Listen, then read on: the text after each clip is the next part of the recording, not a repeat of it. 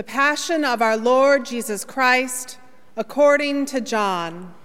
Then Pilate took Jesus and had him flogged. And the soldiers wove a crown of thorns and put it on his head, and they dressed him in a purple robe. They kept coming up to him, saying, Hail, King of the Jews, and striking him on the face. Pilate went out again and said to them, Look, I am bringing him out to you to let you know that I find no case against him. So Jesus came out wearing the crown of thorns and the purple robe. Pilate said to them, Here is the man. When the chief priests and the police saw him, they shouted, Crucify him! Crucify him! Take him yourselves and crucify him. I find no case against him. The mob answered him, We have a law, and according to that law, he ought to die because he claimed to be the Son of God. Now, when Pilate heard this, he was more afraid than ever. He entered his headquarters again and asked Jesus, Where are you from? But Jesus gave him no answer. Do you refuse to speak to me?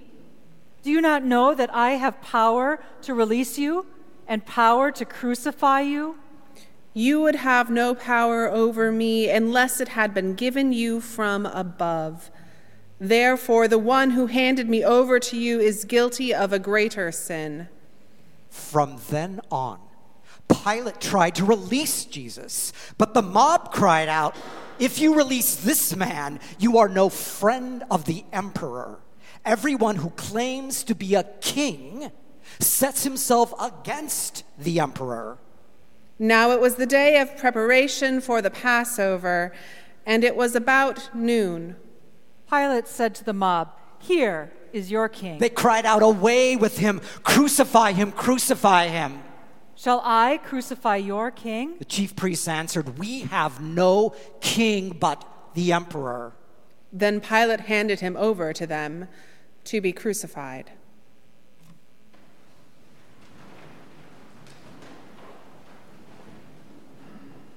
So they took Jesus, and carrying the cross by himself, he went out to what is called the place of the skull, which in Hebrew is called Golgotha. There they crucified Jesus, and with him two others, one on either side, with Jesus between them. Pilate also had an inscription written and put on the cross. It read, Jesus of Nazareth, King of the Jews. Many of the Jewish authorities read this inscription because the place where Jesus was crucified was near the city, and it was written in Hebrew, in Latin, and in Greek. Then the chief priests of the Jews said to Pilate, Do not write the king of the Jews, but this man said, I am the king of the Jews. Pilate answered, What I have written, I have written. When the soldiers had crucified Jesus, they took his clothes and divided them into four parts, one for each soldier. Meanwhile, standing near the cross of Jesus were his mother and his mother's sister, Mary, the wife of Clopas, and Mary Magdalene. When Jesus saw his mother and the disciple whom he loved standing beside her, he said to his mother, Woman, here is your son. Then Jesus said to the disciple, Here is your mother. And from that hour, the disciple took her into his own home.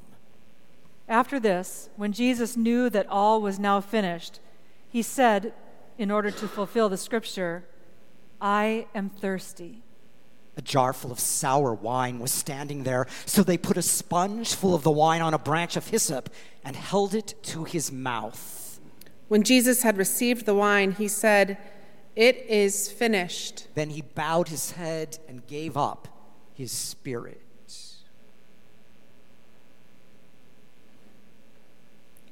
One of the soldiers pierced Jesus' side with a spear, and at once blood and water came out. Joseph of Arimathea, who was a disciple of Jesus, though a secret one, because of his fear of the Judeans, asked Pilate to let him take away the body of Jesus. Pilate gave him permission, so he came and removed Jesus' body.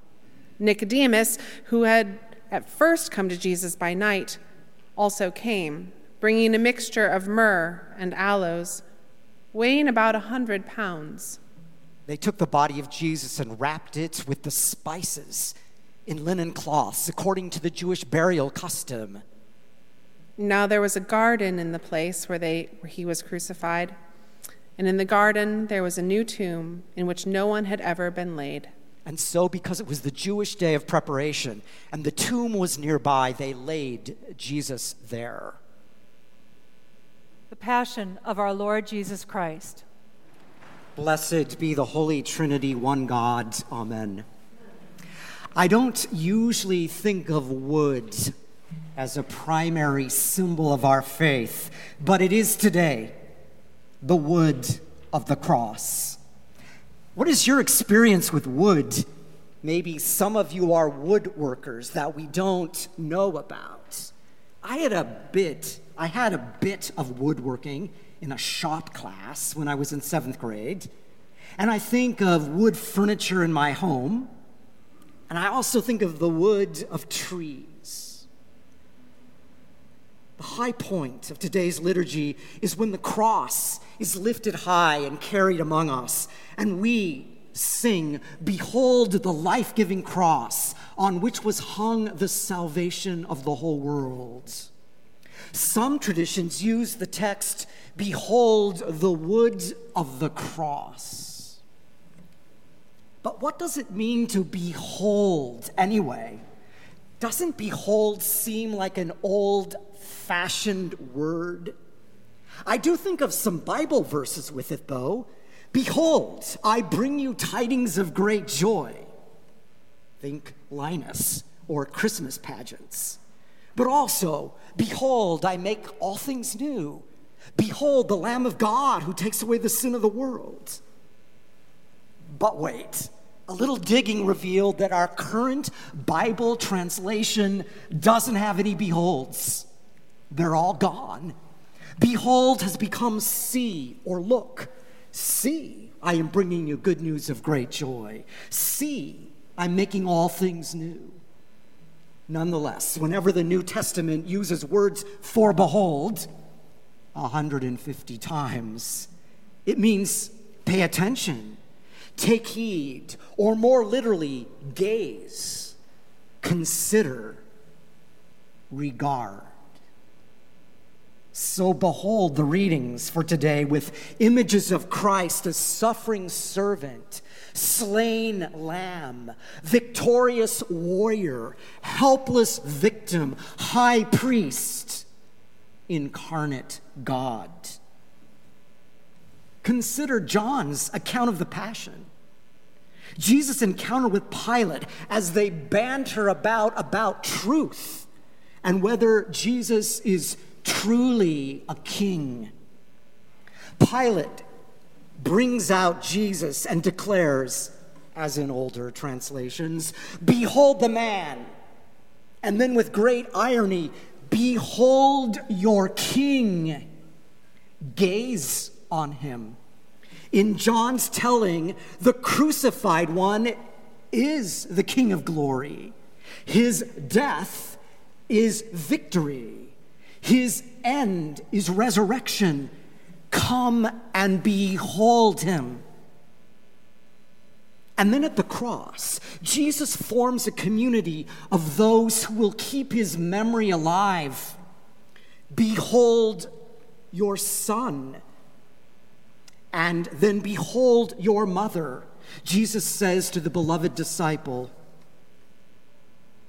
as time passed, as decades and centuries past Jesus' death, the faithful would honor the wood of the cross, for it becomes for us the tree of life.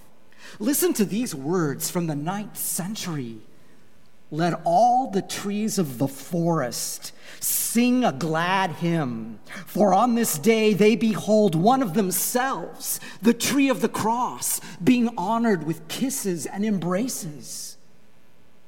Or listen to this from a blessing of a woodlot. Dear Lord Jesus, since you were nailed to the cross, wood has become a sacred thing Bless these trees of ours. Let them grow tall and strong. May they always be a reminder to us of your glorious passion and death. Truly, the wood of the cross is a wonder to behold. Now consider Matthew Shepard. Remember, one definition of behold is to consider. Matthew, as many of you know, was a 21 year old gay college student at the University of Wyoming. He was brutally murdered in 1998. The crime is horrific, like a modern day crucifixion. His murderers lure him into their truck. They lead him to the outskirts of Laramie they rob him, beat him with a pistol, tie him to a wooden fence, and leave him there to die. The musical work, considering Matthew Shepard, will be performed in Lakeview two weeks from today. The composer Craig Hella Johnson loosely models this on the work of a Bach passion. In other words, a suffering story. Joss Johnson does not directly link Shepard's death to Christ, but there are similarities. Hatred spewed forth, an ugly death scene. Matthew Shepard tied to a wooden fence, Jesus nailed to a wooden cross. What moves me in this work is that the character of the fence that holds Matthew the night he dies. The fence is praised in the words of Hildegard of Bingen as the most noble evergreen, a beautiful tree. Because, see, as the years go by, people come to the wooden fence to pay homage and to grieve. Some people take a piece of the fence like a relic, like an icon, not really different than the way the cross was seen and honored years after Jesus' death. Though this suffering story is tragic, considering Matthew Shepard ends with praise, with gratitude for the gift of life, the beauty of life. As the chorus sings, I walk to the fence with beauty before me. I walk to the fence with beauty behind me. I walk to the fence with beauty above me. I walk to the fence with beauty below me. Terror and beauty meet as they do in all the liturgies of this week. Finally, the entire work, considering Matthew Shepard, ends with great hope for a better world.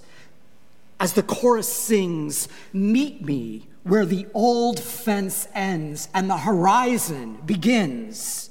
This evergreen, this heart, this soul now bids us to remake our world only in the love that lifts us up. Dear faithful, this day we behold the wood of the cross. We gaze upon the one whose suffering brings hope to our dying world. We behold the suffering of those in Ukraine. We behold those suffering in our city and other places around the globe and we behold all those with broken hearts, broken bodies, troubled spirits. And then we stream to the wooden cross to pause, to gaze, to consider, to touch the wood, to behold, to find hope to take in the mystery of death and resurrection. Behold the wood of the cross. Truly a wonder to behold.